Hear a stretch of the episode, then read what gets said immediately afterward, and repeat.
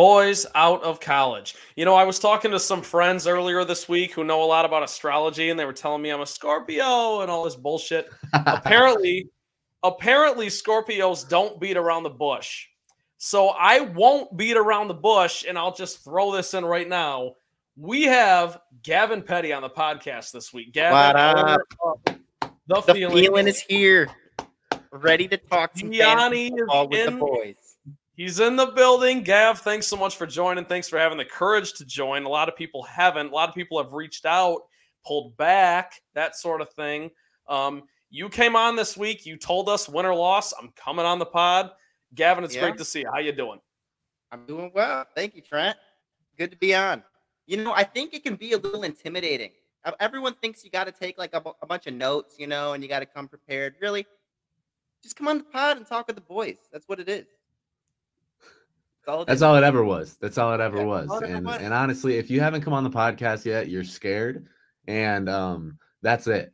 You're scared. And we listen, we'd love to have you. No, but in all seriousness, we love everybody in the league. If you haven't come on, I'm sure there's a perfectly good reason, you know, besides people like Nate and Clarky. But I um, need to hear Nate on yeah, we would love to have you. We've been waiting. Me and Trent have been chomping at the bit at our inboxes, just waiting for that thing. Nate Willett, let me on the podcast. Yes. Yes. By the way, there were two other uh, fine young gentlemen who reached out to us this week. Who I will I will keep them anonymous because I think they might be coming on next week if things work out. But people want to get on, so it's great. Obviously, like Ethan and I continue to say, this show is what we make it. Um, so we're thrilled that Gavin's here because he sent in a hell of a rap last week, and we're gonna break that Oh, all yeah. down and get into all that stuff. But first, I do want to say this is the first time and and you guys of course have the right reserved to not discuss this matter. I am a little drunk when we're doing this so i just fully fully dis- full disclosure i just want to throw that out there right now as this is only going to our buddies. I've been drinking white wine for three hours with my aunt uh watch i watched the women tell all for the golden bachelor tonight. That was electric. A lot going on there a lot of good looking women too. I- Now the will- Golden Bachelor, the Golden Bachelor, they they they threw an older gentleman out there, didn't they? they And did. they, Gary. they allowed him to play the field. oh, he Yeah, played. I walked in from work one day and Audrey was just watching that, and I was like, "What the hell is this shit? yeah. What is going on?" so I've heard I've heard that this guy I've heard that this guy on the I've heard that this guy on the show is like actually a really nice guy though. Is that right? Oh, Ethan, he is the salt of the earth. He he cries like every single time he has to send any woman home, even if she like doesn't even speak English. Like it's a whole Whoa. thing with this guy. He what a good is- man. His name is Gary, and he is one hell of a guinea pig for this little Golden Bachelor charade they're trying out. But um, that's all. I just wanted to throw that out there because I can tell I'm already a lot sloppier than usual. But you know what? I don't care. I don't care. We don't Ask care. me if care. We don't care. Trent Trent, do you care? I am here to tell you right now. We don't care. We don't care. In honor of Gavin's text a week ago, two weeks ago, whenever that was, saying, Hey guys, we don't care if you go over an hour. So, hey, who knows how long this will take, but for the sake of time, I guess, ironically, we will move things right along. Do we want to start with the rap? What do you guys think? um I think we should. I think we should. I would love to So- start with the rap. So, of Sure. course, Gavin sends in. Gavin, do you have a title for the song you sent in last week? Oh man, the Feeling Chronicles. I'm pretty sure is what I named it. I love it. I But as you absolutely know, as you know, the Bible has First Chronicles and Second Chronicles. So Ooh, are we getting a Thing for Feeling tease of a possible second Chronicles? Are we That's getting what a I think. Ethan. That's what I think. We're four and a half minutes in. We're already getting a tease. Gavin, you did a phenomenal it's job in, with that. it's in the thoughts, but we have not yet started uh, writing anything yet. So You still got to line maybe things we'll up with the producing Maybe company with the we'll drop the Feeling Chronicles too. We'll see. next year. Next You year. know, are we not, are we going to see are we going to see a playoff release? Are we going to see a playoff release this year? Anything happening around playoff time? and that that just depends on if the Feeling makes the playoffs or not. Right now, we're t- running a thin line operation over at the Feeling, so Razor that's thin. gonna that's gonna raise your thin margins over here, man. Oh, The ice has the ice has never been thinner. It's beginning to crack. It's beginning to look like Ice, ice Age Chapter One, and uh, let alone the Ice Age beginning here. But the feeling you're skating on thin ice, buddy, and you're making it by. Might I say, you're making it by. Yeah, I mean, I was the highest scorer of the week this week, so let's yes, yes, that off. But we are.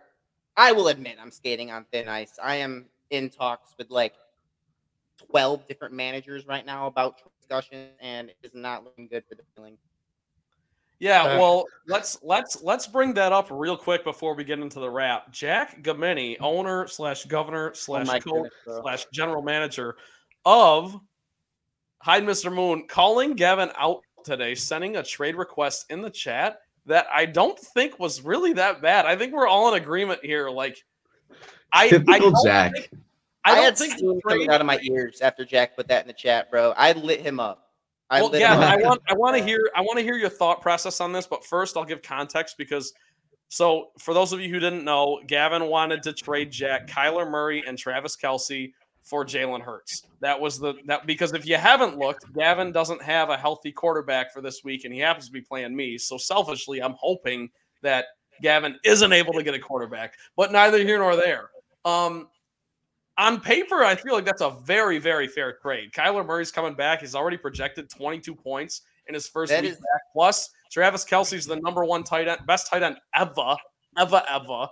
The the the other thing though, you got to remember, Jack's just not going to do that because Jalen Hurts has gotten him to this point in the season, and he's not going to switch it up now. I think that's just it was just a matter of I think it was a fair trade. It's just something Jack's simply not going to do. Gav us or Gavin, can you walk us through your thought process when you sent that trade Jack's way? You know, I'm really trying to just trade someone that's not of very high value to me for just the scum of the earth quarterback. That's really what I'm trying to do. But you know, a lot of people are being very, very difficult and they want a piece of the feeling starting lineup. And I'm like, no, you're not going to get a piece of the feeling starting lineup for some some second string quarterback. Sorry, David, but I don't want Zach Wilson that bad. You know what I'm saying? Whoa! Anyway, so, David caught astray. David Anyway, David caught stray. Gavin, it seems like it seems like this trading business has been. Right it seems I've like this like trading business has been keeping you up a little bit. Is that true? It's been dude, last night I spent maybe three hours just scouting. yeah. You're in the, the lab. Beautiful trades, bro. I'm in the lab, and people are just they're just shitting on my trades, man. Honestly, and like I thought I put something together good. You know, Kyler Murray and Travis Kelce. I mean, let's be honest. Kyler Murray looks like he's in the real life Toy Story Bowl when yeah. he's out there playing. You know, he's like what five two, injury prone. Like him versus Jalen Hurts. Who would you rather have? Jalen Hurts. Exactly. But it, that wasn't the question. It wasn't a Jalen Hurts for Kyler Murray swap. It was also the best tight end in the league. Sure. Now, I thought I thought it was teetering closer to even, but I did think I could see why from Jack's perspective that he thought it was pretty lopsided because I'm sure in Jack's mind, Kyler Murray's an all-pro quarterback. When he comes back, he's going to light it up. Travis Kelce's the undisputed best tight end in the league, and he has been for the past decade, basically. So I, I understand where he's coming from, but I, you know, being somebody who just traded away Jalen Hurts, I also see that that that dude Jalen Hurts just changes games. He just changes games, and that's automatic. That's the bottom line. Yeah, it's an automatic. Well, let's get back to the wrap because that's something that I think everyone, uh, everyone who listens to this show, whether it be members of this league, ex members of this league, shout out Cole Barron's Man of the Year, Colbert's. Girlfriends, mothers, grandmothers, grandfathers, all that good stuff. Whoever listens to this league or this podcast definitely heard a little something something last week. And Gavin, Ethan kind of gave you a lot of credit last week, and it was deserved, of course. But is it true that you really came up with that entire song in a day and a half, two days? I didn't start writing it until Jack said he needed to hear something from me so it was within the week. Yes. Was, I almost it was a solid three days, I would say. I worked on it for a solid three days, maybe two, three hours a day. I almost wish that the song had come out a week later because this trade slander might have worked its way in because that's the other thing. We called it a quote unquote diss track, but it really wasn't a diss track. You dished out a lot of love to the fellas.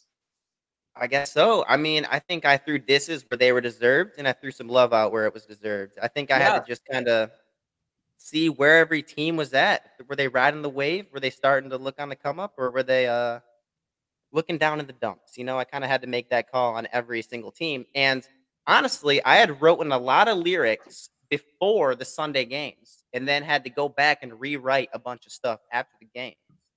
So Mm. that was a little. So uh, I know there's a I know there's a there. lyric sheet out there, and I and I'm pretty sure you sent it to Trent. I never got it, but there was a couple lyrics that I for sure definitely wanted to go over because I I felt like there was a little bit deeper meaning to them.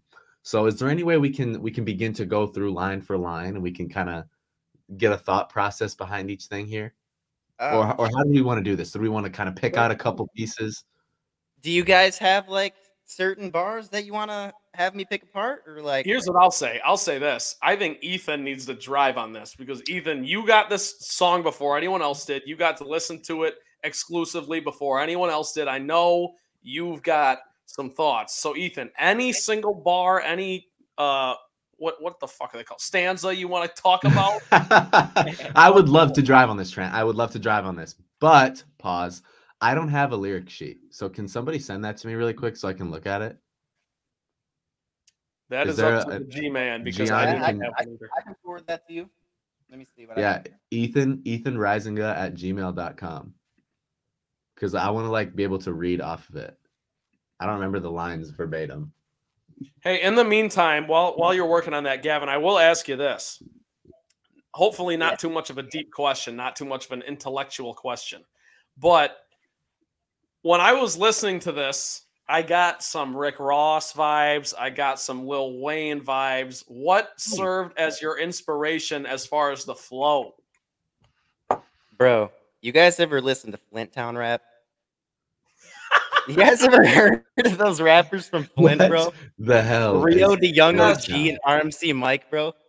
They You are know what, fire. Gavin? Oddly enough, yes. When I was living at Skyview at Michigan State, when I it was my junior year, I had some random dude move in who was 19 years old, went to community college, and his name was Wade. And he loved Flint rap, and that's all I fucking heard for like like nine straight months. So yes, and now that you say that, Gavin, I can draw the parallel. You did very well with that, if that was what you were Bro. going for. Caden Petty put me on to Flint rap last year, and man, does that go hard in the gym. I tell you what. You were talking about that crackhead energy, Ethan, about the tramp, you know? I'd be Yeah. putting Flint Town rap in my earbuds and just going crazy. all right, all right, Gianni. So got I want I want to I want to run through a couple of these lines if you don't mind. And you know, if if it, if it wasn't anything but, you know, I, you were just kind of thinking and flowing, that's okay. You don't feel like you have to read too much into these, but I just want to like know your thought process behind a couple things. So, am I good to start with this? Yeah, we're good. I mean, I'm not really a freestyle man. I'm pen and paper guy. I put a lot of thought in my lyrics. You're a writer. Okay, okay. Yeah, I'm a writer. So the first thing I want to look at is the bar beginning with lost to Trev last night. Jimmy G ran out of energy, sack after sack. That boy looking like an amputee. Was that a shot at the disabled community? Yes or no? um, no, not at all.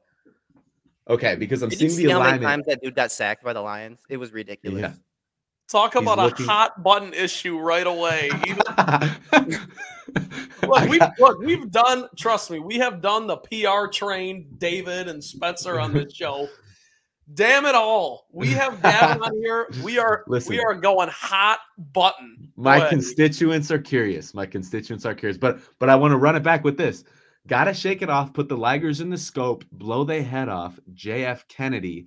It's bye season. I'll have to do it without Ridley. Now that little Ridley, that just stumbled in the ears, and that made it sound so nice, man. That just Hey, flowed it's all right about along. the triple notes: energy, amputee, third degree, Kennedy, Ridley, Uh, twenty-three. Yeah. Hell Hear yeah. We're getting a little Yeah. taste, a little taste here. Yeah. That wine talking. But that honestly, sweet the Italian flow like switched off when it was like, gotta shake it off, put the Ligers in the scope and blow their head off JF Kennedy. Word. Yeah. Hey, and don't worry. Hey, I, I we're was feeling to, it, bro, and I was putting that bar in. Yeah, Gavin, but- I think I think so like full disclosure again, not that this matters a ton, but last week when I heard it for the first time, Ethan just played it for me on this. And of course I edited that out when we uh put the podcast together because then I like put your actual song in there. So Yeah. my reaction to everything in real time is on camera somewhere. I got to send it to you because the JF Kennedy bar in in specific sent me through the roof. I was like that was still like towards the beginning or first half of the song. That's when I was absolutely hooked. Hook, line, sinker. That was great by you. Love it.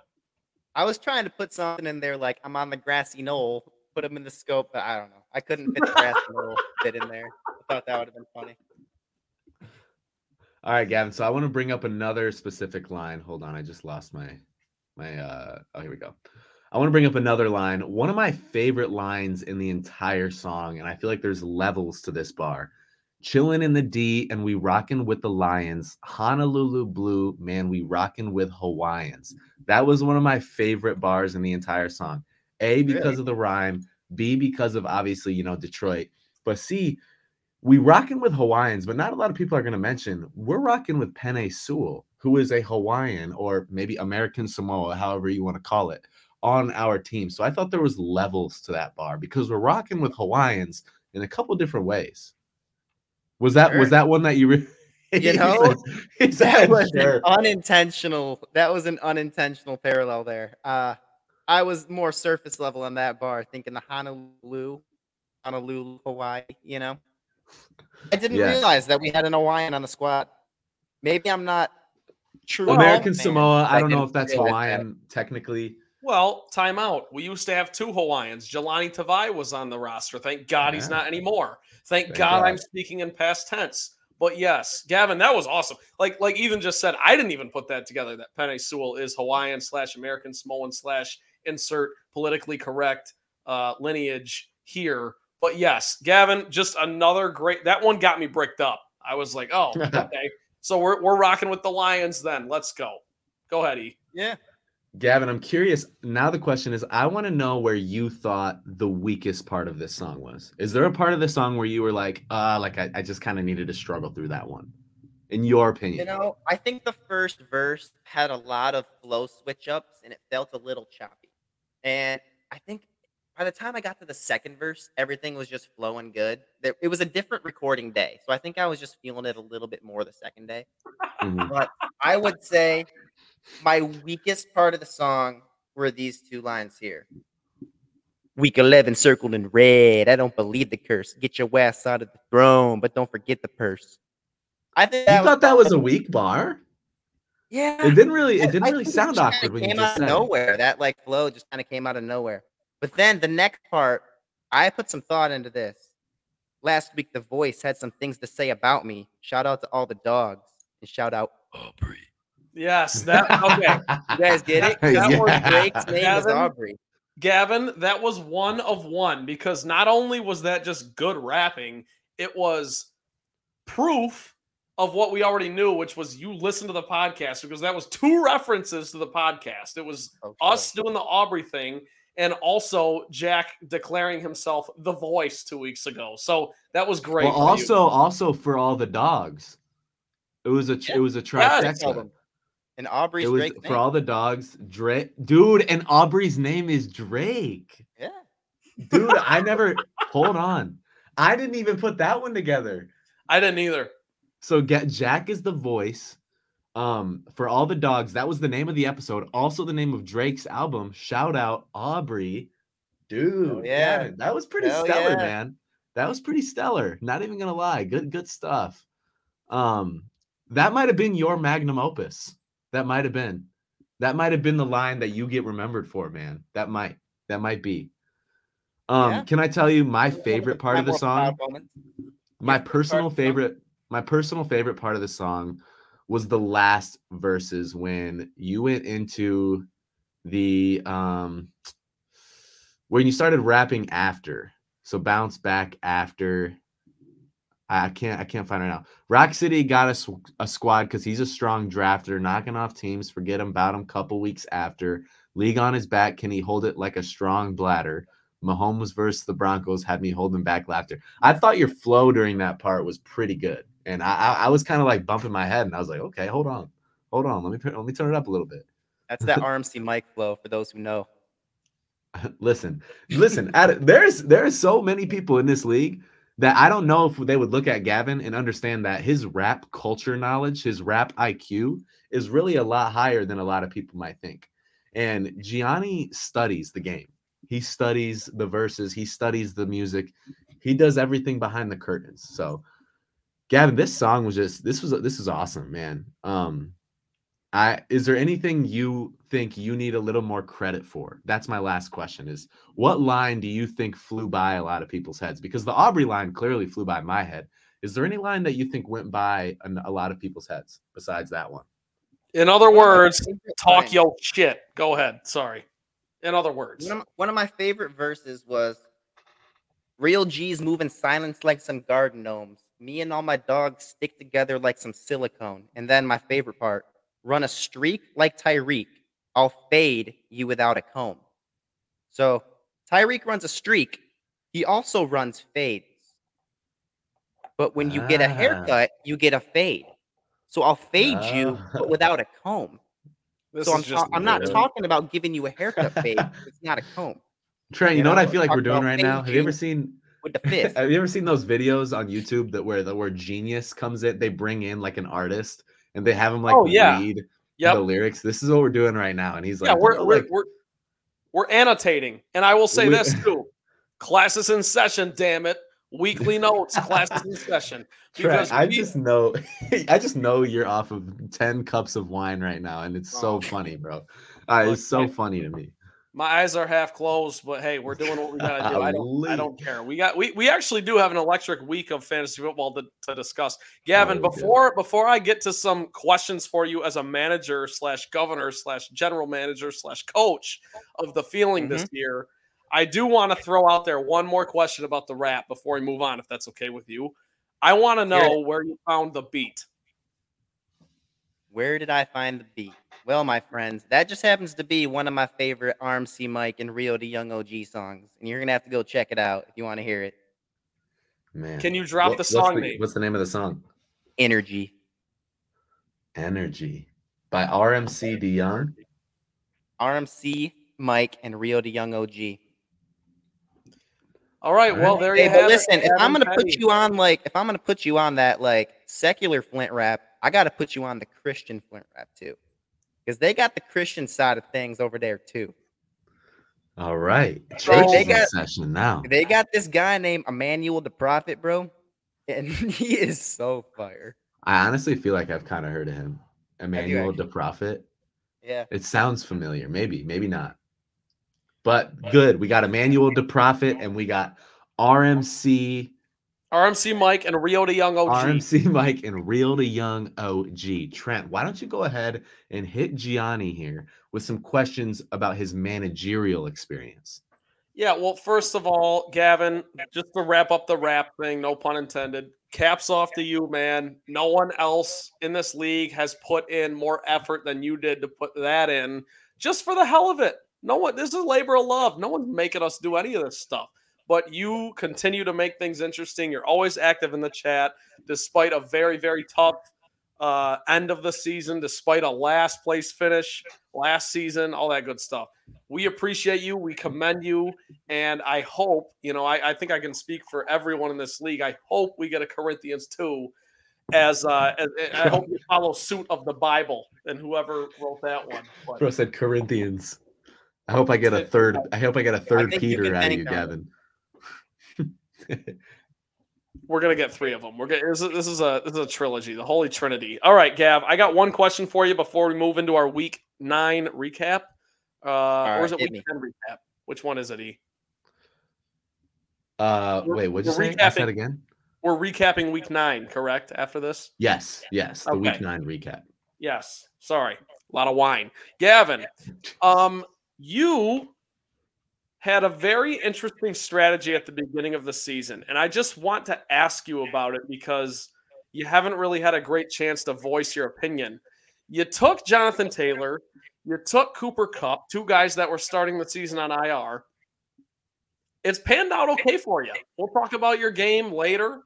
Um, we'll talk about your record and the playoff picture and all that stuff later. But you are just as alive as anybody. What went into the high risk, high reward, boomer bust situation to pick those guys? And neither one of them is on your roster now. So what's up with that? Let me point out that on draft day, I did not know that Cooper Kupp would be injured. And I also did not know that Jonathan Taylor would not report to training camp. When I drafted these guys, I was under the full awareness that they would be starting for team week one. And when I found out that they would both be missing at least four weeks, I was devastated. And did I push the panic button? No. I decided to keep my cool, stay calm and collected, and just wait to cash them in the bank. You know, I wasn't going to try to trade them right away because they had no value. I wanted to wait until they came back. They put some good numbers up, and then maybe try to seek what market value I can give. And I told myself in those first four games, I needed to win one. If I go 0 4, if I start 0 4, that's a climb that I do not want to try. Like that's not a hole I can dig myself out of, you know? Didn't you end up going two and two, or was it one? No, I ended up going one and three. Either way, though, Gavin, it sounds like you had a plan. You stuck to it. Your guys came through when they had to, and I commend you for taking that ballsy of an approach. I guess if there ever were a league to do it in, it would be in a 16 man league where a lot of these swashbucklers like the trade, aka Ethan. Um, so that yeah. worked out for both of you two. Um, why don't y'all discuss your trade from this week before we hop into the recap? Yeah, so you know, I could start this one off. Get me, you know, me and Gavin, longtime friendly managers, and um, this deal took quite a quite a few days to hash out, and there was always some back and forth. There was always some some good practice going on. Everything was ethical. Everything was moral. We went at it back and forth, and the question of the matter was, my roots as a manager has never been in all all pro quarterback. It's been let me get somebody that doesn't turn the ball over doesn't make mistakes, puts in 20 points usually a game. And then my core is in my receiving and running backs. That's always been my core and my kickers, but kickers aren't really a thing this year for me. Um, so I knew that I could make a change. I was feeling good about making a change. And Gavin was the guy to uh, discuss that with. And Gavin, I'll let you take it from here. You know, my first question when I started to discuss in trade with Ethan was, what's it going to cost me to get Jalen Hurts? because I, you know, I drafted Anthony Richardson and I really thought that he was going to be something special. And for flashes there in the season, he really did look like he was going to be a good quarterback. But then he went down. And you guys know how my quarterback struggles have been playing out this season. It's it's not good when at least 3 games this season you have a quarterback put up less than 5 that's not a recipe. yeah, Gavin, I will I will throw this in there. I think you deserve a hell of a lot of credit for sticking to your guns, sticking to your formula, and when it doesn't work, you switch it up. I think of all the managers in this league, you've handled adversity very well this year. Maybe Chris was I mean, Chris is the only one that I can think of that might have been a little better because he got a great win this week. We'll talk about that in a second. But Gavin, I am hard pressed to find anyone in this league that has the stones to do what you did and you're the only married man in the league, so maybe that maybe there's a correlation there. Gavin, is it true? Every Sunday with gotta give credit. Is it is it is it true that the feeling has historically had poor quarterback play? Is that is that true? Is that true? Who's if I do recall, Ethan, I believe year one, the feeling had Peyton Manning. In that year, Peyton Manning dropped 55 touchdowns and an NFL record for passing yards. And then, if I do so recall, year two, the feeling had Andrew Luck, who finished the number one quarterback. I was going to ask if that was the year he retired or if that was the next year. That was no, that was like when he was in his prime. And then there was one year I had Drew Brees, and that year uh, I actually oh. won the championship. Dude, Drew Brees was a weapon back in the day. He was a weapon, bro. 300 yard games, getting that four point bonus all day long. Shout out Marques Colston. Oh, not not only him. Uh, what was his, Jimmy what, Graham? Yeah, Jim, yeah, Jimmy Graham. Jimmy Ted Graham Ginn. was a cheat bro. code. That entire offense was all pro. Ted Ginn. Oh my Jimmy. Yeah, Ted- Dude, Jimmy was like six nine. Jimmy was like a 6'9, 280 pound tight end. I ain't meeting him in the C gap, I'll tell you that much. Hey, I'm gonna throw a name at you guys real quick. This was a Saints receiver, I think, for a couple years in like 2000, around that time. All right, I, I got one too. I got one too. Okay, okay. this. Who's yours? Go for it. Mine's not on the Saints. Mine's not on the Saints. That was just Oh. a random player. I just thought. Okay. Well, I'm thinking of Tommylee Lewis on the Saints. He, I think, Oh. I think I had him for like a week or two. It was like during someone's bye week, I picked him up, and he had like two catches for me, which in this league is oh yeah. worth its weight can- in gold. If you can get somebody that won't get zero, that is a win almost in a lot in a lot of t- terms. Yeah, Um, for so I'm gonna give you. I'm, I'm gonna give you. Yeah, I'm gonna give you a Saints receiver. Then I'm gonna give you somebody else. Saints receiver throwback, early 2010s. Had a little stint in the league with the Baltimore Ravens. We're gonna go to the numbers of 83, the happenings of the Willie Snead. Willie Snead. Yeah, nice, nice. For the next player, we're gonna head over to the southern hemisphere of the United States of America. We're gonna head over to the mean streets of Dallas Fort Worth, where we have a number 19 played along the lines of the 2008 to the 2012 era. Small slot receiver, known for his ability to shake off a defender. Let me give you the name of Miles Austin. Oh, I thought you were gonna say Tavon Austin. Maybe I'm- Miles Austin. All right. Yeah, dude, we could do. I mean, this is a classic meme of guys can sit around and list names. mean, yeah, dude, it's honestly electric. It's honestly so electric. You know. Back in 2015, who remembers DeMarco Murray leading the league in rushing, and then Oh the Titans gosh, paid him. dog. That was What Trevor's dog. That was Trevor's boy, man. That was Trevor's boy.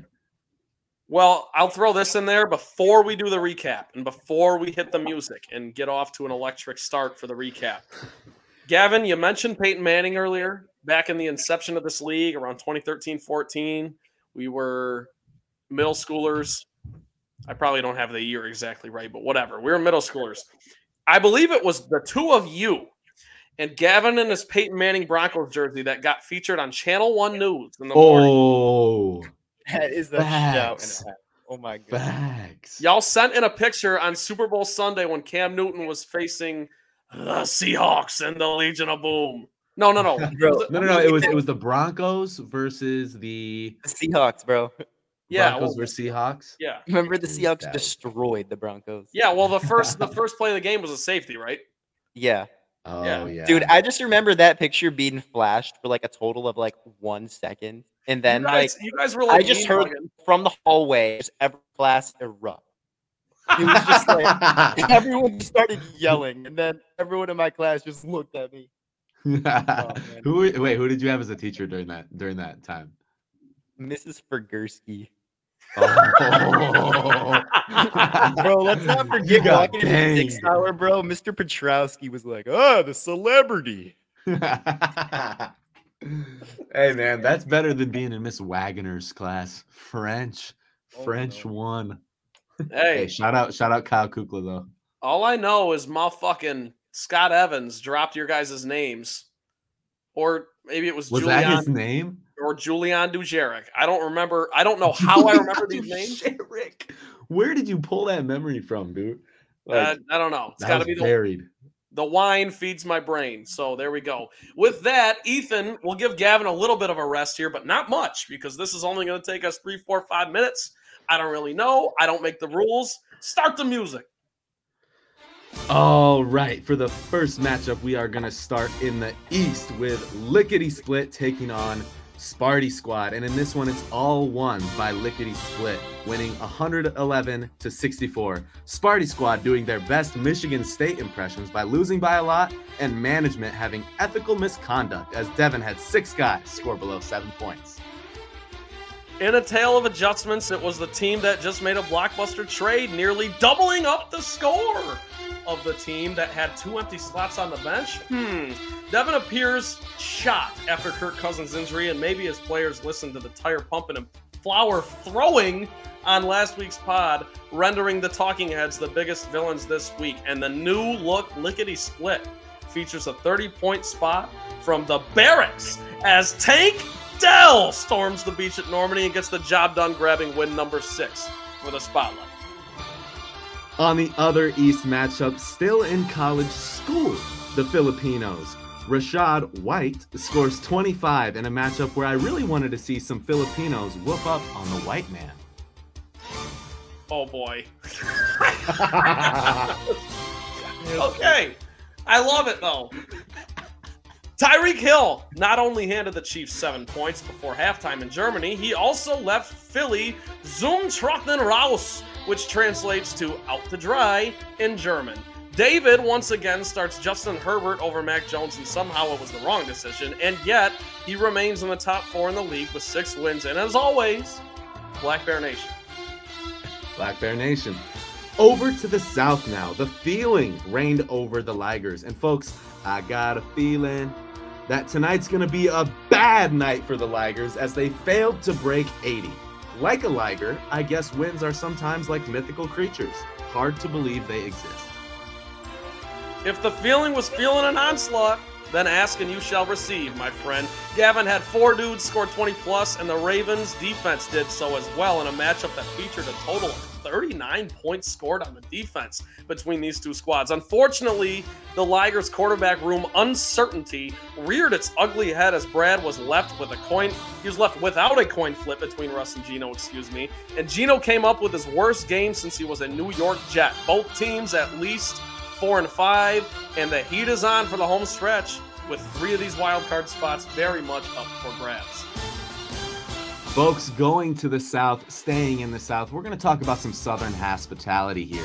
Trent takes on the entire Alabama Trevolution, winning by one point, halting the riots in Tuscaloosa. Joe tried his best, but the rest of the team just seemed to burrow away. Very nice, E. Maybe the worst defensive matchup ever as the Giants and Cardinals combine for two points. Yet, it's a low scoring affair nonetheless. Records are made to be broken, and I haven't done a sniff of research on this matter, but Trent won on the Lions bye week for probably the first time ever, thanks to a one off 20 point performance from Bucks tight end Cade Otton who is now available on the waivers if you'd like to pick him up. DRC sits atop the mountain in not only the division that would win a flag football game, the South, uh, but also the whole league. We'll see if they can survive Mahomes' bye week after surviving the Lions' bye week.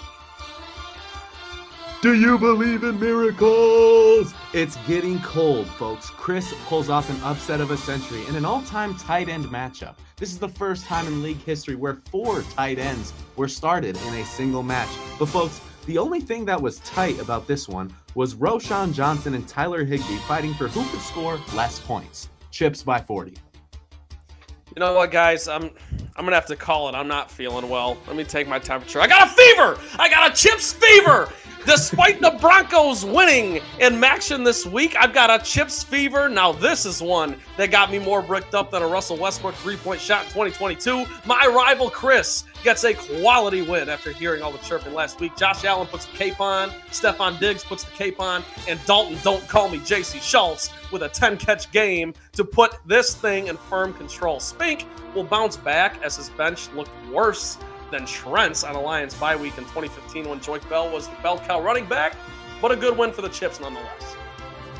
Burr, it's getting brisk out here. In fact, the Bass Pro, boom! The explosion was so Stroud that it hurt everyone's feelings. Bad joke? How about this for a joke? Kyle started someone named Bobo. He scored zero points, and he still beat Nate by 25. Nate might as well just simplify his team name to the Dutchman because the only thing flying this week was another airstrike from the Bass Pro Bombers, who know who now are right back on top of the race to defend their trophy. Pretty ironic that we had a CJ Stroud versus Bryce Young matchup, but it's no problems in sight for Houston as Stroud puts up 50. Kyle gets a combined 0.9 points from George Pickens and Jake Bobo, who Ethan mentioned, who is rostered on 0.5% of teams in the NFL fantasy football app, and it didn't matter at all. Good for Kyle. Last division here, we're headed to the wild, wild west. And laws don't apply to these teams as Mr. Moo robbed Clarky in broad daylight. I guess it's true what they say nothing good happens when the sun goes down and it's a full moon. Bartek takes two shots on moonshine for my guys Dak Prescott and Younghoe Koo. Probably the most boring matchup of the week, to be honest. But the moon continues to wax, wane, shine, reflect, and provide conspiracy theories about whether or not the Americans actually landed on it. It's a shame that the Chargers couldn't come through for Clarky, excuse me. He had three of them dudes in his starting lineup, although he might have suffered more on the Lions by week than anyone else with Jared Goff and Josh Reynolds both out. One small step for man, one giant leap for the moon in the West Division standings. Wait, wait, do you hear that? Do you hear that? It's time for the last matchup. And folks, this just in, we have breaking news. Rob's team stinks. Three, five, six, seven, four. No, I'm not reading the phone number to your auto insurance. I'm reading the skill the stat lines of Rob's top five skill players. Karch avoids the dumpster by 10 points.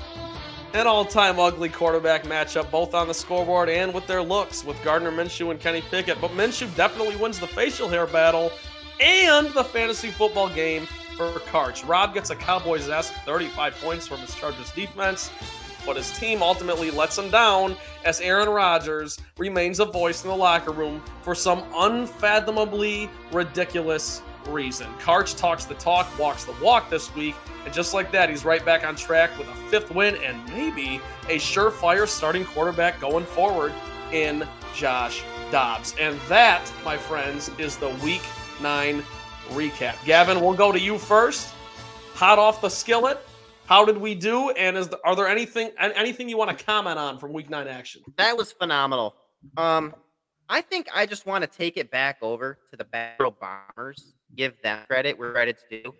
They've won three games in a row and are looking like quite possibly the hottest team in the league right now. Um, and let me just say, I had more receiving yards than George Pickens did last Sunday.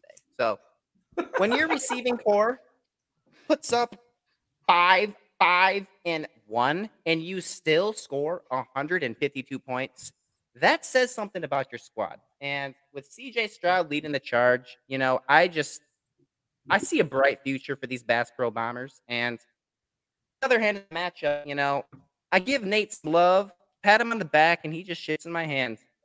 His team's looking pretty average these days. So Ooh. Sorry, a Nate. A little extracurricular activity from the feeling camp. Shot at the Flying Dutchman. Gavin, can you dive into that a little more? That seemed like it had a little bit more than just a friendly shot there. Is there more under the covers that we're not getting to right now? Um, you know, Nate was one of the guys that I engaged with a little bit of trade talk with. I was, you know, inquiring Hmm. about Bryce Young.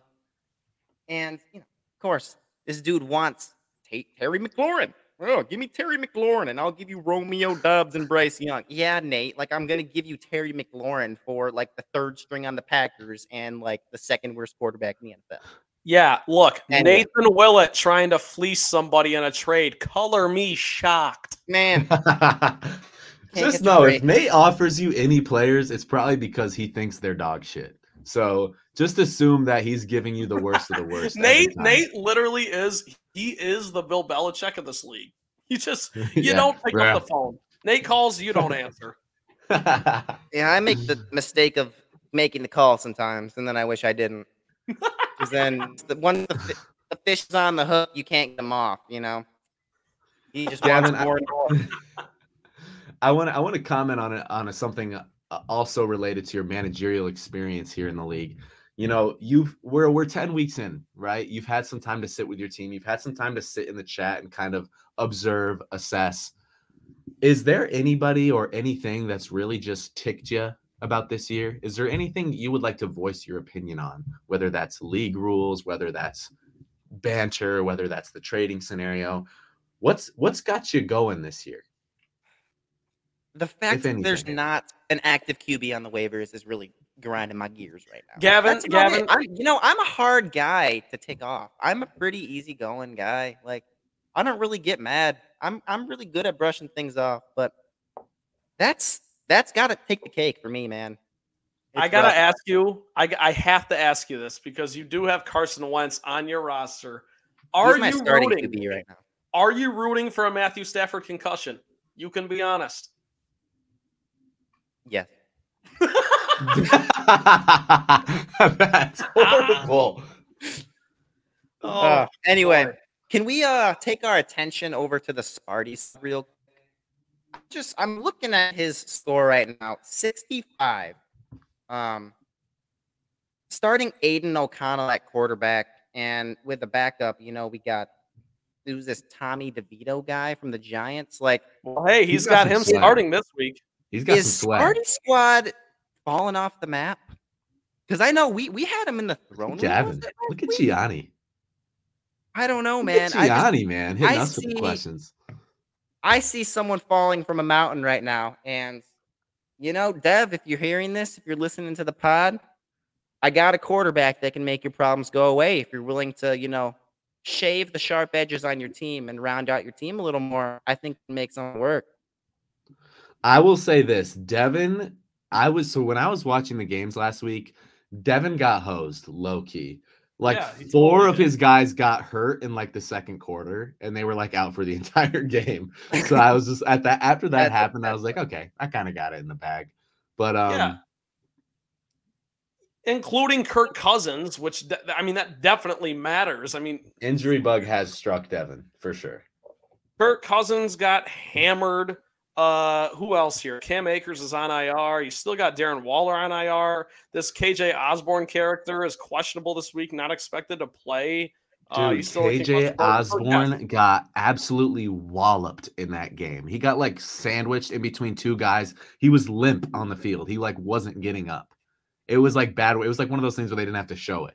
And I was just like, oh my gosh. And Ja'Marr Chase, of course, Sunday night football, he goes down with an injury. So it was Yeah. like, if I'm Devin, I'm just like, I'm shaking my head. I don't even know what to think. Hey, Ethan, the Osborn thing, it was one of those uh Troy Aikman, Joe Buck, where they're like, all right, we're only gonna show this once for our squeamish audience.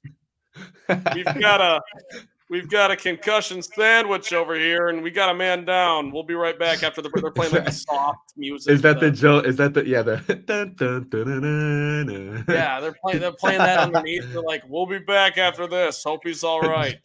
This guy, Joe Buck, man, he's got some real audacity to be talking like he does on camera sometimes. Like, have some decency in that moment, you know? But he, he's got a total TV voice. I'm a, I'm a big World Series guy, and Joe Buck in the World Series is an absolute home run, no pun intended.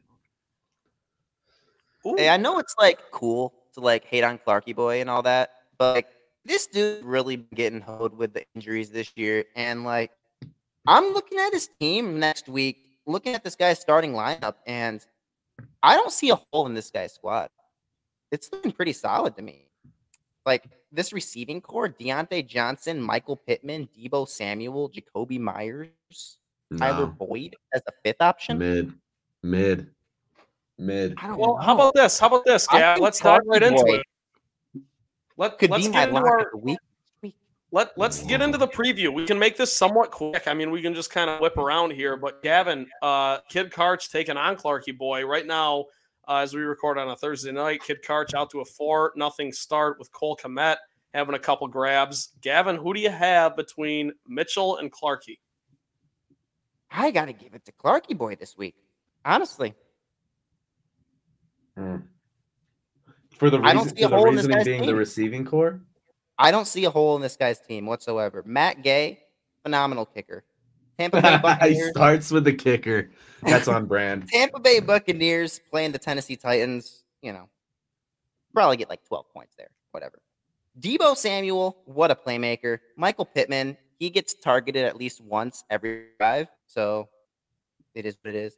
Diontae Johnson had a great game. Jakobi Meyers is the new Davante Adams. So say what you will about that. Uh, Jakobi Meyers, like, he gets targeted. He doesn't even get targeted that much now that I'm looking at him. But hey, he's pretty good. He's pretty good. Just take my word for it. And you know, Austin Ekeler, touchdown magnet. Javonte Williams looking good. I just I don't see a hole in Clarky's squad when everyone's healthy. I got him. Very high praise from the from the feeling to the Clarkey camp here. Gavin, I'm gonna have to take the other side though. I'm gonna have to take Mitchell's squad, and I think Kid Karch is hitting his stride at the right time. He's at the point in the 10K where it's mile five. He's got our uh, what's the what's the artist you were saying in the beginning? The Flint Town RMC. RMC Mike.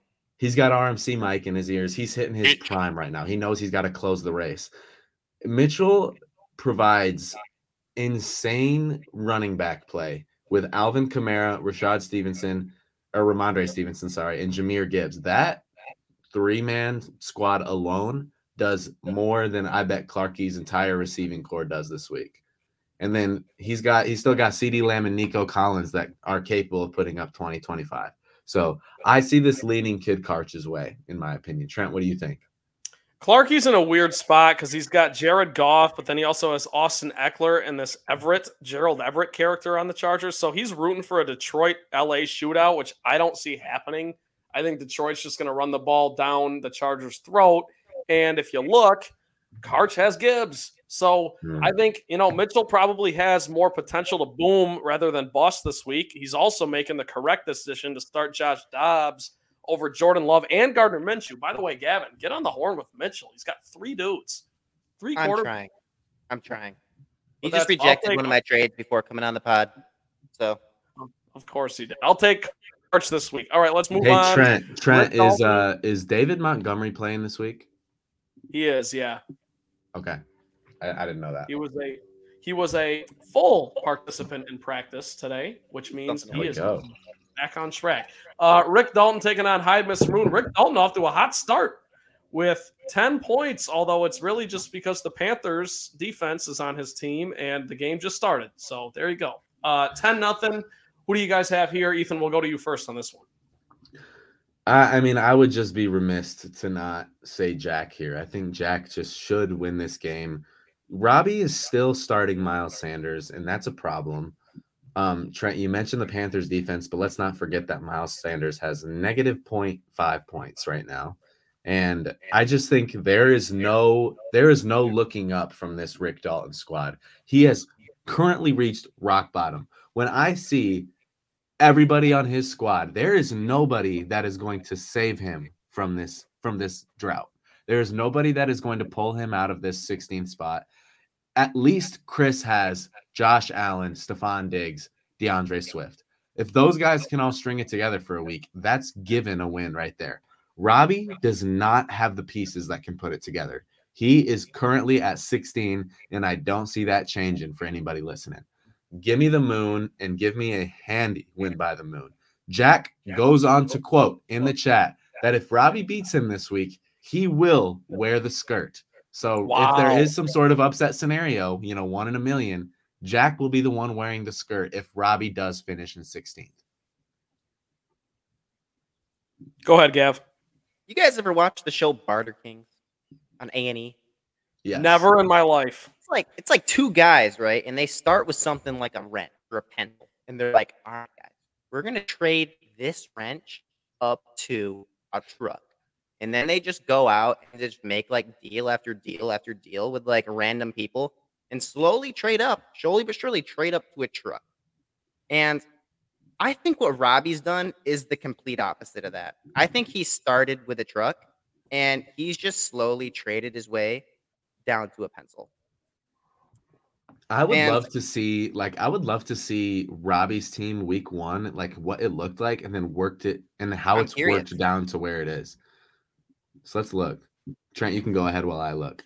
Well, I just was going to say, in Rob's defense, like, of, of course, this is a Rick Dalton podcast. I've voiced my support for Robbie several times, but I've always thrown in the caveat of you have Aaron Rodgers in there, get him out. Rob, we can we can agree on everything in the world. I know you love Freddie Mercury. I know you love Jimi Hendrix. I know you love like I love all those guys. We can sit and talk music for four hours, never disagree. We will disagree on this Aaron Rodgers bullshit. He ain't coming back. I understand there's no one else you could put on that IR, but having him in your locker room is simply bad vibes. And on the flip side, like you guys said, Jack's going to put his money where his mouth is because he don't want to be golfing in that skirt. Um, so I think you know, I'm, Rob has like everyone and their mother on a buy this week, and it just sucks that we're at that point in the season. But yeah, give me Jack. So Rob, week one, had mm. Deshaun Watson as his starting quarterback. He had Rachaad White and Bijan Robinson as his running backs. He had Amari Cooper and Jaylen Waddle as his top two receivers. This doesn't look like that bad of a team. If it was Not a bad Ten. team. It's Not not a bad. bad team on not paper. Not a bad at team at all. And then yeah, something went downhill. I think he traded for Puka Nacua. I think he did that with you, Gianni. Did he not? Yeah, I think he did. I think I And then got you s- Rachaad White and Mari Cooper out of that, Oh my gosh, you robbed him. and Deshaun Watson. Oh my gosh, yeah. Anyways, we can move on to the next matchup. No, I didn't. Hindsight, hindsight's twenty I don't twenty. Well, let's do he it. Flying Dutchman. Flying Dutchman is five and four, taking on Chips Fever. Hot on a one-game winning streak. Uh, Gavin, who do you have in this one between Nate and Chris? Let me flip to the matchup on my phone. Who do I got in this one? Oh, I got Nate in a blowout here. In a blowout. Whoa. Have some love for the kid, man. I don't know. Nord mean, is the You guys hottest ever, team in the league right now. projections? Do you guys ever look at the projections or listen to them? Yeah, projections don't mean shit. They don't. But you know, Nate's projected to win by like 17 points. And so, you know, maybe I give Nate the win by 15 here in this one. But if there's anything I know about the Flying Dutchman, is that team is cursed. Okay. I think DK because- Metcalf is going to start seeing some better days. you think He's so? see some better days. Yeah. That dude is an absolute animal, and he has been very quiet this season. Man, Chris, I just think Chris's team is on the come up. Now, I'm not saying I'm going to take Chris, but I don't think it's going to be a blowout. I'm going to take Nate to win this match, but I'm going to I'm going to leave it like a 10 point margin of error. I'm going to give it I'm going to get the spread is set at minus 10 and a half for me. And I'm to I I'm gonna say Chris know. covers. So you you guys both have a comfortable win for the Dutchman, who is sliding, versus a Chips Fever team that just got its first one. Of the, let me. You guys This are guy. out of your goddamn mind. Let me lay this out for you. Chris has Josh Allen and Stefon Diggs in prime time on Monday Night Football playing that Broncos defense that is dead last in every single category in the league. There's that. He's got this Justice Hill character at running back, who's who's all the Ravens have in the backfield. They got a gritty game against Cleveland. Then uh, there are opportunities all over this board. Jaxon Smith-Njigba plays a terrible Washington team. Brandin Cooks plays a terrible Giants team. I got Chris with a bullet. I am running to the podium. This is my lock of the week. Chips fever over the. Top. oh my gosh. I will like, not... hey, I'm gonna back up Trent here. I'm gonna back up Trent a little bit. I still have Nate winning by a margin of 10 or less, but I'm gonna back up Trent. Look at Nate's squad. Trevor Lawrence is playing a hefty San Fran defense. Yes. Saquon Barkley is playing the best run defense in the whole NFL, the Dallas Cowboys. Bijan Robinson's playing Seattle defense has been fairly good. And then, like like Trent said, Josh Allen. Listen, Josh Allen, Stefon Diggs, um, and you know, Josh. I'm gonna leave it at Josh Allen and Stefon Diggs. Both those guys together can score 60 points. Ethan, I, you took the words right out of my mouth. Give was me gonna the say rest the of those guys to score 50, and like you're Dalton Schultz looking ain't at. putting up 26 again. I Don't don't call me. JC Schultz. He might. That I will say this, though. CJ Stroud slings the rock. Okay. Chris could be guy- down 60 going into Monday Night Football and win. Like you said, oh, Ethan. Like Chris, absolutely. like we will not know about this until it's over over. But I love I love Chris here. I do. Keep stacking them, Chris. Two in a row. Let's go. Um let's move on. Let's go Bass Pro Bombers taking on Make Delmar great again. Speaking of CJ Stroud, him taking on Lamar Jackson for Spence. Um, Ethan, do you have Kyle or Spence with a win here? Give me Kyle, man. Kyle's keeping the ball rolling as usual. Um, I've kind of thought, I mean, obviously I've been teetering this for a long time, but Kyle's got a good team, man, and I'm not afraid to say it. I think it's only a matter of time before Davante Adams has his 30 point game. Whether it's now, whether it's next week, whether it's the week after, he's gonna have it, and it's not, and it's not gonna just flatline here. So give me Kyle. He's gonna keep the ball rolling against a shaky Spencer team this week. Um, he's got a few guys out, you know, the Chiefs and the Eagles. That kind of hurts him.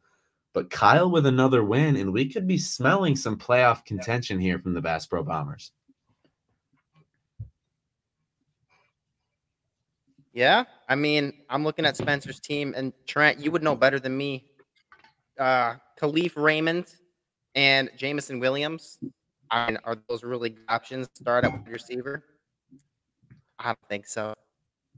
I think that we got the Bass Pro Bombers uh, handling Spencer make Delmar great again this week. Uh, I think that Kyle's receivers are going to show up today, or I mean, show up this week, and that we have a good game from George Pickens and Davante Adams. Um, yeah, I don't know about Thielen. I'm looking at him right now. He's at two points in quarter three. So They're All gonna start Gab, I'm- the rock. I'm glad you mentioned what you did about the Lions receivers because I actually I don't know about Kalif Raymond. I mean, he's usually good for like two or three catches a game, nothing crazy. But in this league, we know that's you know worth its weight in gold, like we said earlier. I think this is Jameson Williams' game. I really do. This Chargers defense is bad. They don't have any good corners. They've got Derwin James back there, of course, ball hawking. But I just think this is a game where Amon-Ra St. Brown and Sam LaPorta draw all the attention from the defense. JMO might break free for one or two. Now he's got to fucking catch the ball. That might help. But I, I this is a game where I think, you know, Jameson Williams dropped a walk-in touchdown against the Ravens for Spence, and Spence still won. I think this is the type of game where JMO gets in double digits. And uh, I like Spencer. I like Spencer here. So let's uh wait, Ethan, did you go yet? Sorry. Yeah. Okay. Sorry, drunk. All right. Um, let's go to Ligers versus Trevolution. Um, this is supposed to be a low scoring affair. Trev coming off a lo- coming off a loss. Brad trying to get back to 500. Ethan, who do you have in the Geno Smith versus Joe Burrow slugfest? Just an all-time matchup here, folks. If we're talking about a team on the downtrend, it's the Alabama Trevolution over here. And as much shit as I like to talk about Brad's squad, I think I think the Ligers squeak one out here. I think Kenneth Walker and Bijan Robinson finally put one together, put two and two together here, and I can see them both having 20 point games and the Ligers skating by Trevolution barely. Give me the Ligers in a close one. Go ahead, Gav. All right. I think I'm going to also take my pick and put my money on the Ligers this game.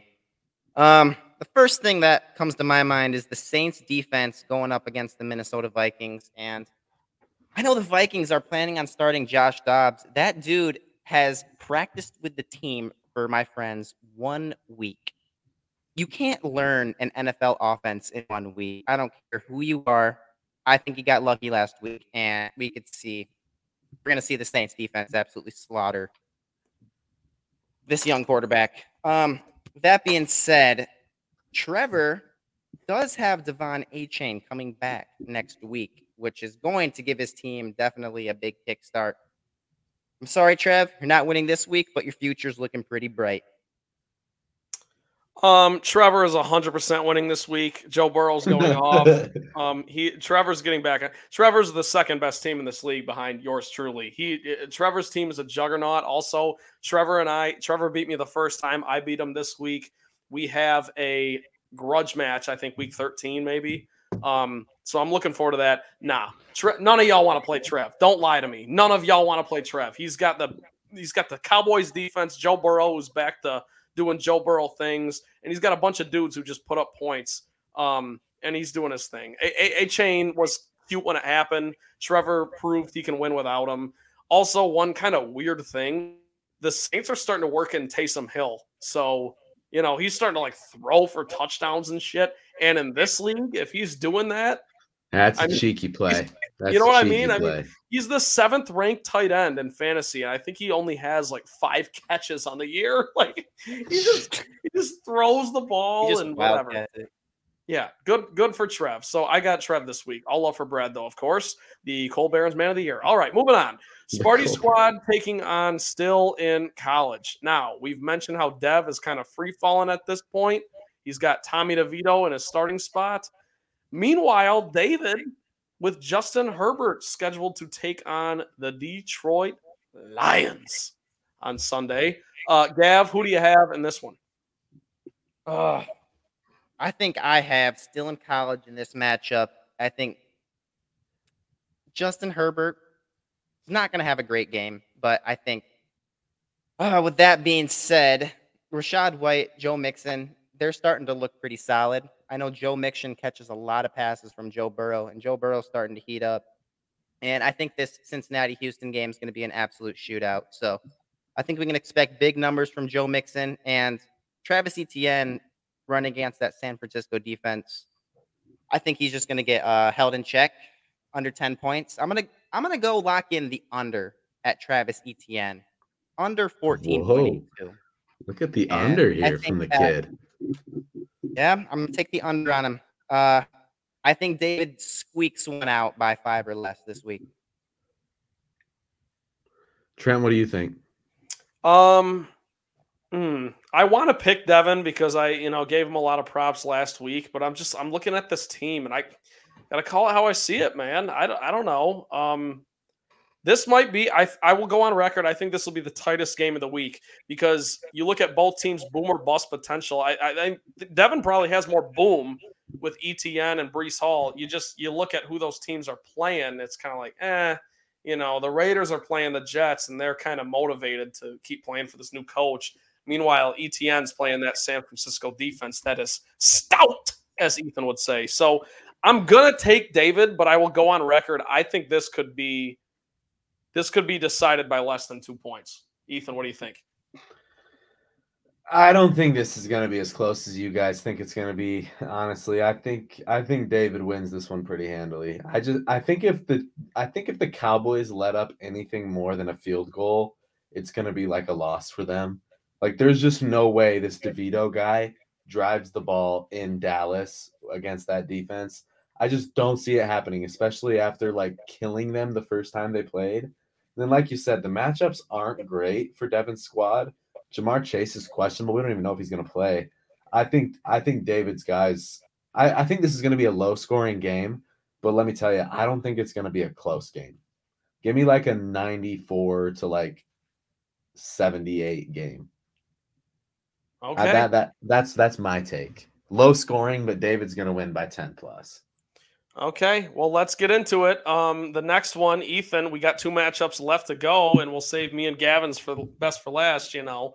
But uh, we have a palindrome of records. The six and three lickety split taking on the three and six Filipinos that somehow still have that cheating bastard Connor Stalions as their logo. Now, this one's interesting because Philly did have two Chicago Bears going in tonight's action. It's now, you know, they're halfway through the third quarter as we record. So Philly is currently up 24 to nothing. But um, Ethan, we'll we'll go to you first here. What do you think? Yeah, you know, as as we were sitting here, I, I watched D'Onta Foreman score t- score touchdown, which is never a good thing to see as somebody who's playing against him. But um, I think this is just I think this is going to be a dogfight. If you want my honest answer, whenever me and Philly meet in the A gap, it's always it's always head to head contact. It's always going back and forth, back and forth, trading hooks, trading blows. And it's really going to be a matter of who makes it out in the end, you know, who can take more punches. I think this is going to be somewhat of a high scoring match, if you want my honest opinion. I'm still kind of battling with the Deshaun Watson versus Will Levis um, uh, play here. But you know, I think if I think if my guys are finally starting to put things together here, I want to see a big game out of Calvin Ridley. I want to see a big game out of Jonathan Taylor. I've been waiting. I've been waiting like a child waits to trick or treat on Halloween morning. I've been waiting for Tony Pollard to have somewhat of a game, and and I I believe it like I believe in God. I believe it that it's going to happen one of these days. So I'm going to leave it at that. But I think my guys are going to somewhat somewhat show up a little bit here. Tank Dell's coming off a 30 point week. I could see him doing something big again. But like I said, this is going to be a dogfight. It's it's a classic. It's one for the books. But give me myself, obviously. Gab, what you think? Ethan, I'm gonna have to agree with you. Um, I know Tony Pollard hasn't been that great for you this season, and Jonathan Taylor's been a little underwhelming, but I think these two guys are going to start to get going. And when they do, you're going to have the scariest set of two running backs in this entire league. And then you pair that with Calvin Ridley and Cooper Kupp. I mean, shout out to the old squad, you know. Of course, I got to root for my old squad. Yeah. Like half this team is what I drafted here. So I think it's a smart move. You playing Will Levis instead of Deshaun Watson because the Baltimore Ravens defense have been. That's a scary defense, man. That's an absolutely fearful defense. Yeah. You guys don't know about this, but I proposed another trade for, to Jack with the Baltimore Ravens defense involved, and he didn't want to hear that one either. anyway, oh. I got I got Ethan in this one in a nail biter. All right. Well, first of all, I'll shout out Philly because he and I did have some dialogue this week. Never got a deal done, but we were discussing a potential deal involving a certain uh, blockbuster wide receiver in this league. And Whoa, can we get some insight? Can we get some insight? Hell no. I'm best. I'm the best team in the league. I'm not telling you shit. Um, I will say this. Uh, lickety split, Ethan. I do think that you starting Will Levis over to Sean. I don't know if that's what you're actually going to roll with, but right now, I think that's the key to your win. Because because hang on, Will Levis is playing the Tampa Bay Buccaneers, and for those who don't know, I just started a job down here in Florida, Southwest Florida, and a lot of Buccaneers talk. And I'll tell you right now, the the temperature on Baker Mayfield and the Bucks is not good. They think they're Mm. cooked. Um, the fan base wants Todd Bowles fired. I don't think this is a good week for the Buccaneers. And conversely, Will Levis was on a roll last week throwing a D Hop. I think they had like a three or a four, three touchdown connection, four for D Hop. I don't know what it was, whatever. Um, I just think that's going to be the the the nail in the coffin for Philly because Philly's kind of riding the Bears heavy right now and whatever. I will also say this, and I'm just rambling at this point, but I always throw out my defensive matchup of the week. Bills playing the Broncos have a lot of potential to score some points for Ethan, and Steelers versus the Packers in Pittsburgh have a lot of potential to score some points against uh, the yeah, Packers. you're right. That's a good So that's- matchup. Yeah. a That's something matchup. to watch. Now, every time I say this kind of stuff, it's usually like the, the defenses score like five points and seven points. But hey, you never know. A blind squirrel finds a nut every now and then. We'll go to our final matchup, the matchup of the week, because two of the uh, the two teams are on this uh, panel here. The feeling four and five takes on Detroit Rock City seven and two. So as we stand right now, the big draw right now, Gavin, is that a Mahomes is on the bye week for me, so I've got Taylor Heinicke starting. B, you do not have a quarterback. You have Carson Wentz right now, and as we joked about earlier, you are praying for a Matthew Stafford concussion. So, Gavin, just give me your thoughts on this one, and uh, what do you think happens? I think we've discussed my quarterback struggles enough already. Um, I'm gonna keep reaching out to managers as the week goes on, but you know, I am not going to take a chunk out of my starting lineup to just have a fighting chance to beat you, Trent. Like no one's guaranteeing that I'm gonna win. You know, let's say I somehow scrap together. Let's say I got Will Levis from Ethan, whatnot. No one's saying that I'm gonna win against you. And then all of a sudden, I'm down a decent chunk of my team, and I'm just, you know, what do I It's a finish? very analytical, analytical way to look at it, Gianni. just some like some team that's not Yeah. gonna make any noise in the playoffs. You know, maybe it's in my bench best interest to just take an L against you this week, and then and you know what, Gavin? It, it's a marathon. It's then not I a sprint. razor thin margins. That's the kind of operation that we're running this year, and you know, I, you got to be willing to sell it all to win the championship. And for me, I'm a guy that likes to take risks and bet it all. So that's kind of where my mind's at as of today. E, what say you? Well, Trent, I honestly want I want to hear you what you say because I I feel like I should be I'm going to be the dissenting opinion here. So I feel like you should say your piece on why you think it- it's going to be good. Sure.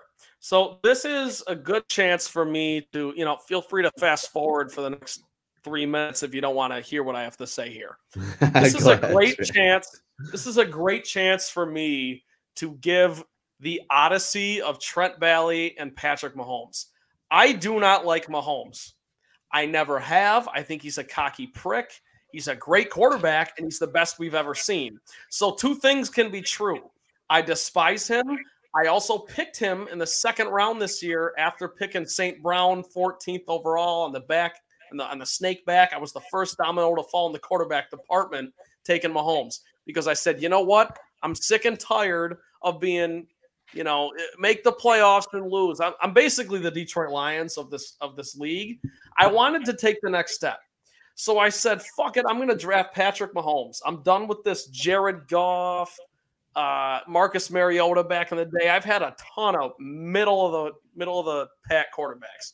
So I take I take Patrick Mahomes, and he is just very very average this year. I know you'll look at his numbers and you'll be like, "Uh, he's top five in the league." Yeah, but he's been number one with a sledgehammer each of the last four years. he's he's very very pedestrian by his standards for me this week. I won last week's matchup, but after scoring less than 100 points, and Mahomes scored less than 20. Like, dude, I don't need you to be spectacular, but can you not? Can you just not put up zero points in the second half against the Miami Dolphins defense? That's all I ask. So, long way of saying I have Taylor Heinicke starting this week, and I feel great about it. Give me Detroit Rock City, and I like, you know, the Lions are coming back off the bye. I got the Lions D, I got Sam LaPorta. I got Amon-Ra St. Brown, I got David Montgomery, and I also a little sweetener, James Conner coming off IR. He probably be a game time decision, but it's looking like he's trending towards playing. If he doesn't play, he'll be playing next week. So I got my guy back, uh, fellow cancer survivor. Shout out to James Conner. That's all I got. Give me Detroit Rock City and a fairly comfortable, I'll say 10 plus. How's that, Ethan? I like it. And honestly, I'm not going to have a long winded answer here. Honestly, Gianni, the squad's looking rough. With Jalen Hurts at the helm, it's ride or die. And if you don't got a backup option, you're missing out, like we said, on that automatic 30 piece. And I think that 30 piece is going to be very telling here. I think I like what you think about um, not selling the team for a quarterback because I was going to ask you, you know, what's your where's your mind at if you lose this week? Is, is it win or go home, or do you think we still got a chance here? If you think about a wild card spot, you you're one game behind Devin right now. So you're still breathing. Okay. You're still mm-hmm. breathing. Don't sell it all right now just because you don't have a QB. I would keep keep your heart in, keep your faith in the squad, roll this one out, and then wait for next week. I'm already looking at next week, and that's an auto win. So I'm you not really Jack. worried about week 11. Um, that dude got like six players on a bye. Yeah, that's. I'm gonna be five and six, you know, and then I'm gonna have to like win a couple games late in the season, and that's where it's, to really se- it's, matter. It's going to be this. It's to be the, the second round of divisional matchups. In the second that, round, that's when it's really about to hit the fan. Yeah, you know, I think boys, if you want to trade with me, this is it right now. Because after this week, I'm not trading. My team's locked. Well, I think the I think the trade deadline is approaching. So that might be something to monitor as well. If any deals are coming in towards the end of the trade deadline here, I might I might look that up really quick. Just just exactly when the trade deadline is because I feel like that's important information. So let me go ahead, click on league here. When is the trade? Can't have any deadline? corruption happening, you know. You're right. You're right. Um, the trade deadline is November 24th, 2023. So I guess we still got is that Thanksgiving? Still got a couple weeks. Oh, that's the that's uh, the day after Thanksgiving. That is the day after. That is Black Friday, Trent. Black Friday fire sale at noon at the trade deadline. yeah, so that is when the trade deadline is. That's when players are going to be wheeling and dealing. But just everybody keep that on your radar if you're still listening. Gavin, I will also throw in there. I do. I I admire your approach because you're exactly right. I mean, Ethan laid it out and actually did the research. I'm glad one person on this panel does a little research because Ethan mentioned, you know, you're one game out of a playoff spot. And even if you fall to four and six, there's a chance you beat me. Of course, you got to play the games. But if you yeah. fall to four and six, like you said, razor thin, it's it might be win or go home, but you keep yourself in the fight. You stay in the fight. You have Jalen Hurts coming back next week instead of dealing him away. And you're playing Jack, who has a lot of guys on the bye. So I do admire your approach. We'll see how it works out. It's a marathon, not a sprint. And of course, the beauty of this little podcast we do is we can circle back and see all these takes age. If they age like fine wine or if they age like 2% milk. And with that, I think we can uh should we get into a little bit of a throne room doghouse type situation, Ethan? Yeah, let's let's roll them off. Let's roll them off, Trent. I, I After a week hiatus, a can't wait to hear him. Oh yeah, it is a week hiatus. This is good. After a one week hiatus, we are so so back. Ethan, heavy is the head that wears the crown, and who are you crowning first this week? Uh, what are we starting with? Throne room or doghouse? Throne room. We are starting with the throne room. Trent, I set the throne on your head. I feel like I've been the one to do it every week. I gotta. It's just it is what it is. It's unspoken. You you belong in there. You sit on the throne, my friend. So I'll go off the board. I'll continue a tradition that I've had, which is I respect Trevolution. I mentioned it earlier. I put my balls on the table. I think I think guy. he's the I do think he's the second best team in this league with a bullet. Give me Trevor. I'll give him a crown. Look, we didn't even mention Trevor lost by a point and a half or, or 1.7. What uh, bad math, drunk. But if he would have started the Cowboys defense over the Cardinals, which you'd think is a no brainer, I wonder why he didn't do that. Um, if he would have done that, he would have won, and Trevor would have been firmly in control, and we'd be having a different conversation because I would have taken my second straight L, and Trevor would be number one in the league by a mile. So I gotta put Trevor in there, man. Razor thin margins. You know, Trent, you you've always been a Trevor advocate. I feel like I've kind of taken the other end of that a lot of times. I've been a Trevor D advocate, if that's the thing. For the third spot, I'm going to put a team that is trending in the right direction. And Trent, you've almost inspired me to kind of be a little more ballsy with these picks. I'm going to pick a team that's been trending in the right direction for a few weeks now. And finally, for the first time, belonging in the throne room, the Bass Pro Bombers. Welcome in young man out of Springfield, Missouri, Kyle Kukla. Welcome to the throne room, my friend. Yeah, Ethan, we've built somewhat of a chemistry and rapport on this show. And when you continue, like when you're when you're leading up to your uh when you're giving your explanation to name your team, I always have like last week it was Philly when you gave him the Walter Payton, excuse me, the Colbert. the Cole Barons Award.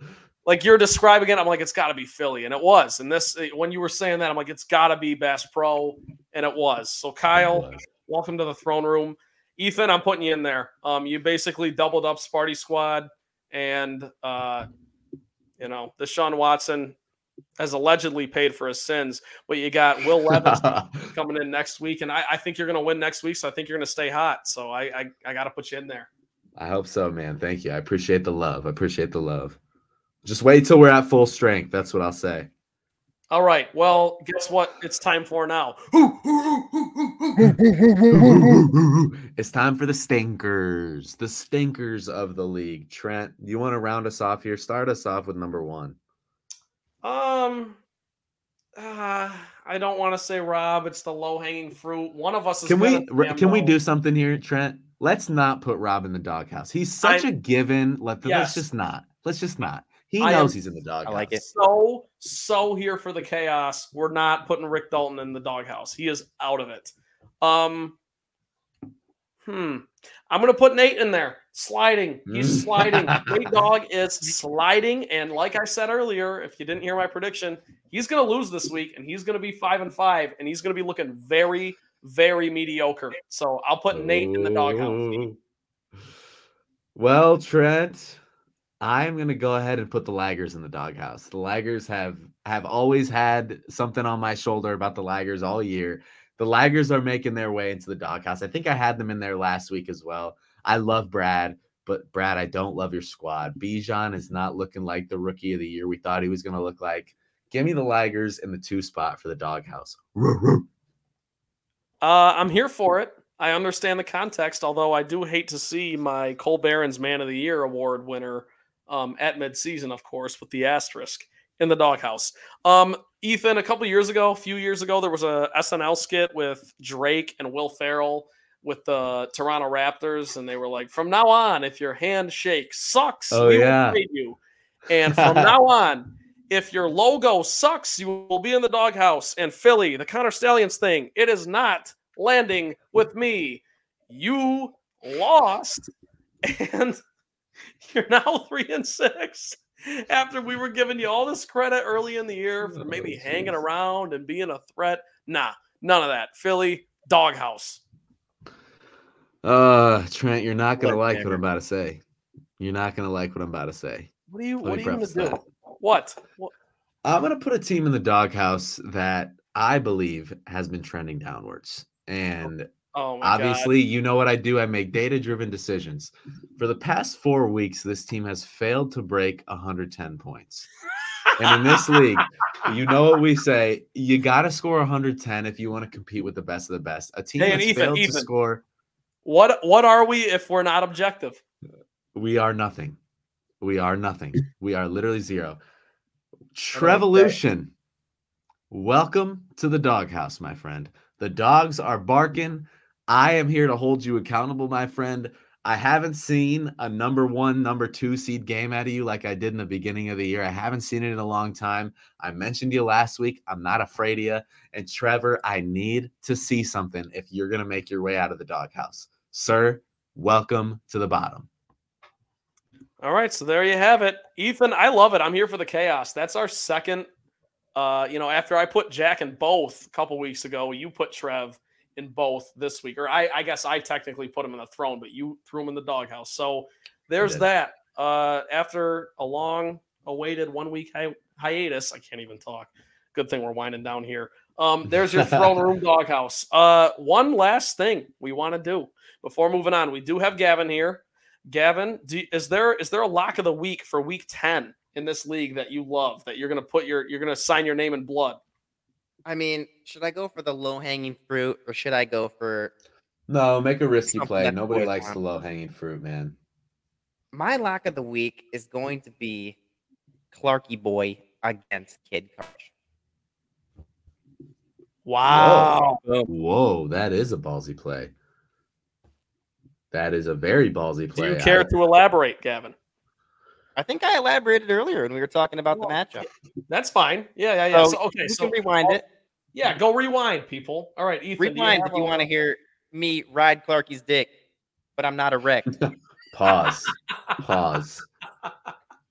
Yeah, I'll give you my lock of the week. And, and again, not a lot of people are going to like this, but maybe inversely, a lot of people are going to love this. Give me Nort over Nathan Willett. My oh, lock Wow. of the week, plus 800 odds right now. I'm getting a lot of value. I'm getting, I'm, I'm stacking, I'm compiling, I'm compiling. Give me Nort over the Flying Dutchman. The curse is real. All right, Ethan. I feel like we're playing a game of one up on each other because every time I give a take, you just give a take that just trounces mine. So I get the last word here. Trevolution's my lock. He's beating the Ligers this week. He's getting back on track. Look, look, look. Ah, okay. I, I will also say this more so than any week we've done so far. I'm 100% confident in all the picks I gave this week. So I'm going, I'm going lock. okay. I am the lock Smith. I got locks all the way down, locks. all the way down the docket. Okay, Gavin, is there a fantasy player over on their fantasy uh, projected score that you really like this week? Obviously, we can include Thursday night football game as we are recording, as the Bears and Carolina continue to shit down their legs each. Uh, Gavin, is there a certain player you like? You know, I think I'm going to take Bijan Robinson over what is he projected? 10.86 points. I think Bijan Robinson comes out and has a game against those Arizona Cardinals. Okay. I mean, that's a solid play. Trent, what do you think? What's your lock of the week? Uh, Ethan, I'm just going to continue to ride this horse till it bucks me. I got Will Levis over 17. I don't think that's that outrageous. He's playing again. I mean, I don't want to act like I have some inside info on the Bucks. I don't. I just know how the fan base feels down here. They fucking hate Todd Bowles. They hate the team. They don't like Baker. It's bad vibes. And I think that Will Levis, after coming off that brilliant performance, you know, two weeks ago or last week, whenever it was, I think he, uh, you know, stays on track and I think he'll he'll put up at least twenty for you. So that's my lock of the week. Who you got? I, I, I Trent, since you said that, there's no way I, I can sit him now. I was I was trying to decide whether I should sit him or not. And uh you making it your lock of the week is now forcing me to keep him in the starting lineup. Well, so I'm gonna go you, ahead you have two you have two very good options. Not I shouldn't say my very good. my heart and my history would tell me to leave Deshaun in simply because he's a storied veteran in this league. But the Ravens defense Yeah. is scary like no They're- other. They're six point Those dogs. guys have yeah, that's absurd. They have Sorry, the capability to shut down an entire offense. I, we've seen it. We saw it with the Detroit Lions coming in red hot to a game and then only giving up six points. Like I'm not thrilled about that with with Deshaun Watson. And it's these AFC North matchups, man. The under is just the play all of the time. So I'm not going to be surprised when I see the under hit in that game. I could see Deshaun Watson being more of a game manager. So I'll, I'll let you say your piece on that if you still have more. No, that's all. I I, I right. talk way I talk way too much as it is, and we are approaching an hour and a half. So I'll wrap this thing up here. Um, I'll give you guys some time to pull up the lines if you want, but let's Well, hold on. I got to make my lock of the week, Trent. I got to make my lock of the week. Okay, well go I- go I ahead. said it Sorry, yet. drunk. Listen, Go. as as I pull these up, I always just like look at one random ass player and then I make a take. Give me the Luke Musgraves over. Trent, give me the Luke Musgraves over. Green Bay tight end against Pittsburgh. He's he's slated at 5.78, three catches, 47 yards. And I think he breaks that with the three with the yeah, that would give him 6.2. Three catches, 47 yards. There you go. Okay, so Ethan has Luke Musgraves doing a goddamn Lambeau leap at Heinz Field. Ethan, that's funny that you said that because I did the same exact thing. I just looked at my phone and Bijan Robinson was the first person I saw. Yeah. Like, that give me- boy's going over. Give me the Luke Musgrave. All right. Well, Ethan, I apologize for arrogantly jumping the gun there. I have a tendency to do that every now and then, and I will. We'll we'll close this out with the NFL lines. Um, Let's do it. really weird slate. I don't know if you guys saw, but last week I think the under hit in every NFL game except for like two or three of them. Uh, so the under seems to be the play right now. But I'll tell you who I absolutely love this week, and I, it's just kind of piggybacking off a lot of what I've said so far. Titans minus a half uh, playing Tampa Bay Sunday at one o'clock. I love that. It's it's a pick 'em. Uh, who wins the game wins the spread. I got the Titans. Ethan, do you have one for us? I do. I do. And I think I have a little bit of a hot take here. Um, I saw a stat the other day about the good old San Francisco 49ers coming off of bye weeks. And I heard that their record off of byes was not very good. I'm going to take Jacksonville to cover three. I'm going to take Jacksonville to cover three. This is in Jacksonville. San Fran is coming from Pacific time to East Coast time. And uh, this is a 12 o'clock game, so something they're not very used to. And um, yeah, I'm going to take Jacksonville to cover. And I think Trevor Lawrence has been making a name for himself as a game manager. So give me the Jacksonville Jaguars to cover. Gianni, throwing it over to you. What's your lock of the week? Man, I'm not much of a sports gambler. I'm more throwing a couple bucks when the Super Bowl hits, you know. But I'm looking at this Saints Vikings game, and I'm seeing the Saints are favored by three points. I think that they're going to handle the Vikings this week and hit on the over. I like that. Saints over three. Yep. All right. So Gav has the. Saints. Ethan has the Jaguars. Trent has the Tennessee Titans. Um, Go Gavin, Jets. before we wrap this up, we do want to throw it to you real quick. We always give our guest the floor to say anything you'd like to say, any famous last words.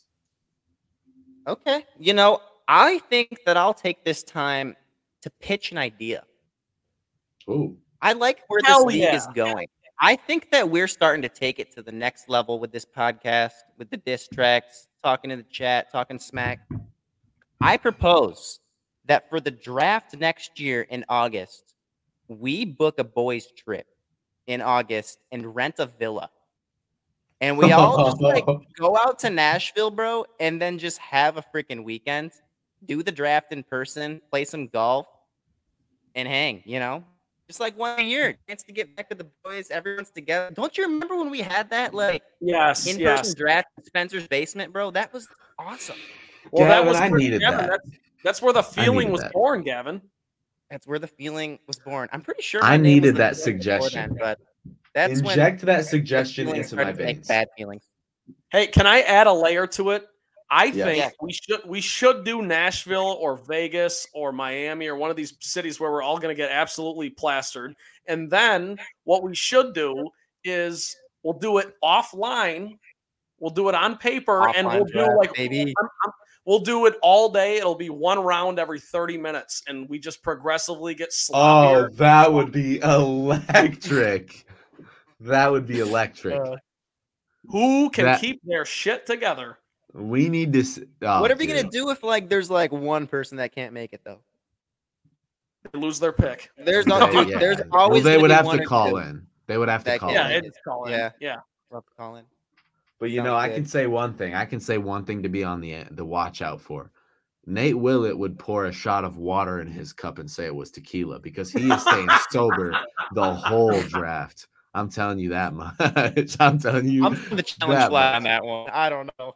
Yeah. Not only that, he'd be pouring rounds of real liquor for everyone else while he drinks water. That's what Yeah. he would do. Dra- Jack is going to draft Shea Patterson in round three. I'm also going to say that Jack's going to be about three shots of Hennessy deep and take Shea Patterson, the backup quarterback for the New England Patriots. He's going We're to gonna take be- him in round three. We're gonna be in like round three. Everyone's gonna have their sunglasses on, and it's gonna be like, "All right, Jack, you're on the clock." He's gonna be, "All right, let me tell you." that this guy. was a really good Jack impression. No, somebody will for sure draft Tim Tebow, and he has not been in the league in a few years. That will happen.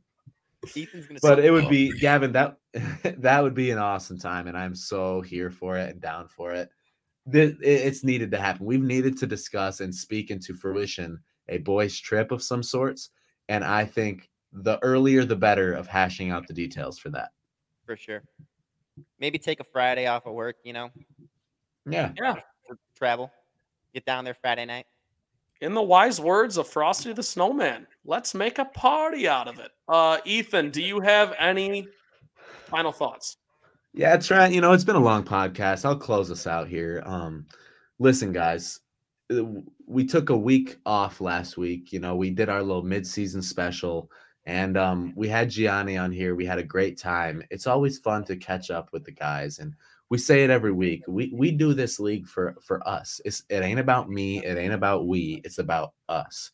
And we come here day in and day out. We grind, we put in the hours at work and we wait for the weekend. And what brings the weekend? NFL Red Zone, seven hours of commercial free football with Scott Hanson. Sponsor us, please. With that, with that, we work for this, guys. Let's enjoy it. We are we are a league filled with camaraderie. We are a league filled with competitiveness. We are a league filled with togetherness. So let's embrace that this weekend. It's coming into the holidays. Boys, I'm stoked to see you. Gavin, I'm stoked you came on the podcast. And gentlemen, let's just have another fantastic weekend. Get some rest, stay safe, and let's have a great Sunday.